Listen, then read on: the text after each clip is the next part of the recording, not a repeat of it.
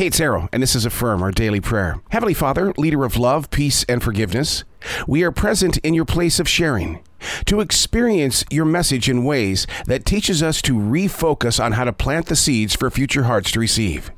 No day passes that we don't face new questions and challenges. Leaning on you keeps our confidence strengthened while stepping into a moment that which serves you best. It begins with the physical act of not just building a relationship, but listening to the vibration of every word that enters our hearts. So much is constantly going on outside our inner experiences. Only you, Lord, can reach both sides of the daily calling to help us make it one journey and not two separate ships passing in the moonlight. With you, Lord, we are not lost and we are not in fear. We are grateful for your everyday presence.